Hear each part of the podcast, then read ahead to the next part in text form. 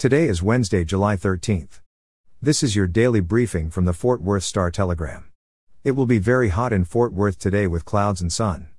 The high is 105 degrees.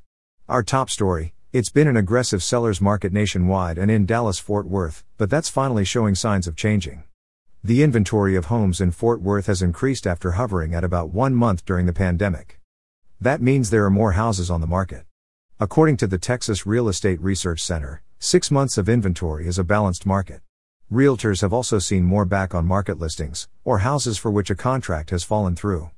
That can happen when parties can't agree on terms for things like repairs or if a buyer's financing doesn't work out. Those scenarios could indicate that buyers perceive they have more leverage and that folks are experiencing financial obstacles in purchasing a home. In Fort Worth News, the union president at FMC Carswell Prison in Fort Worth laid out accusations of corruption, misconduct and malfeasance at the federal women's prison in a letter sent to state and federal leaders.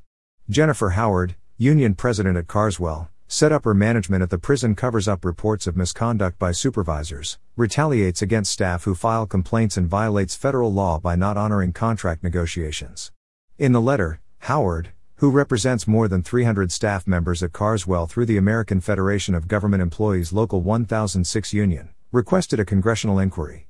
And finally, in local news, public health authorities on Monday confirmed and reported the first case of monkeypox in Tarrant County.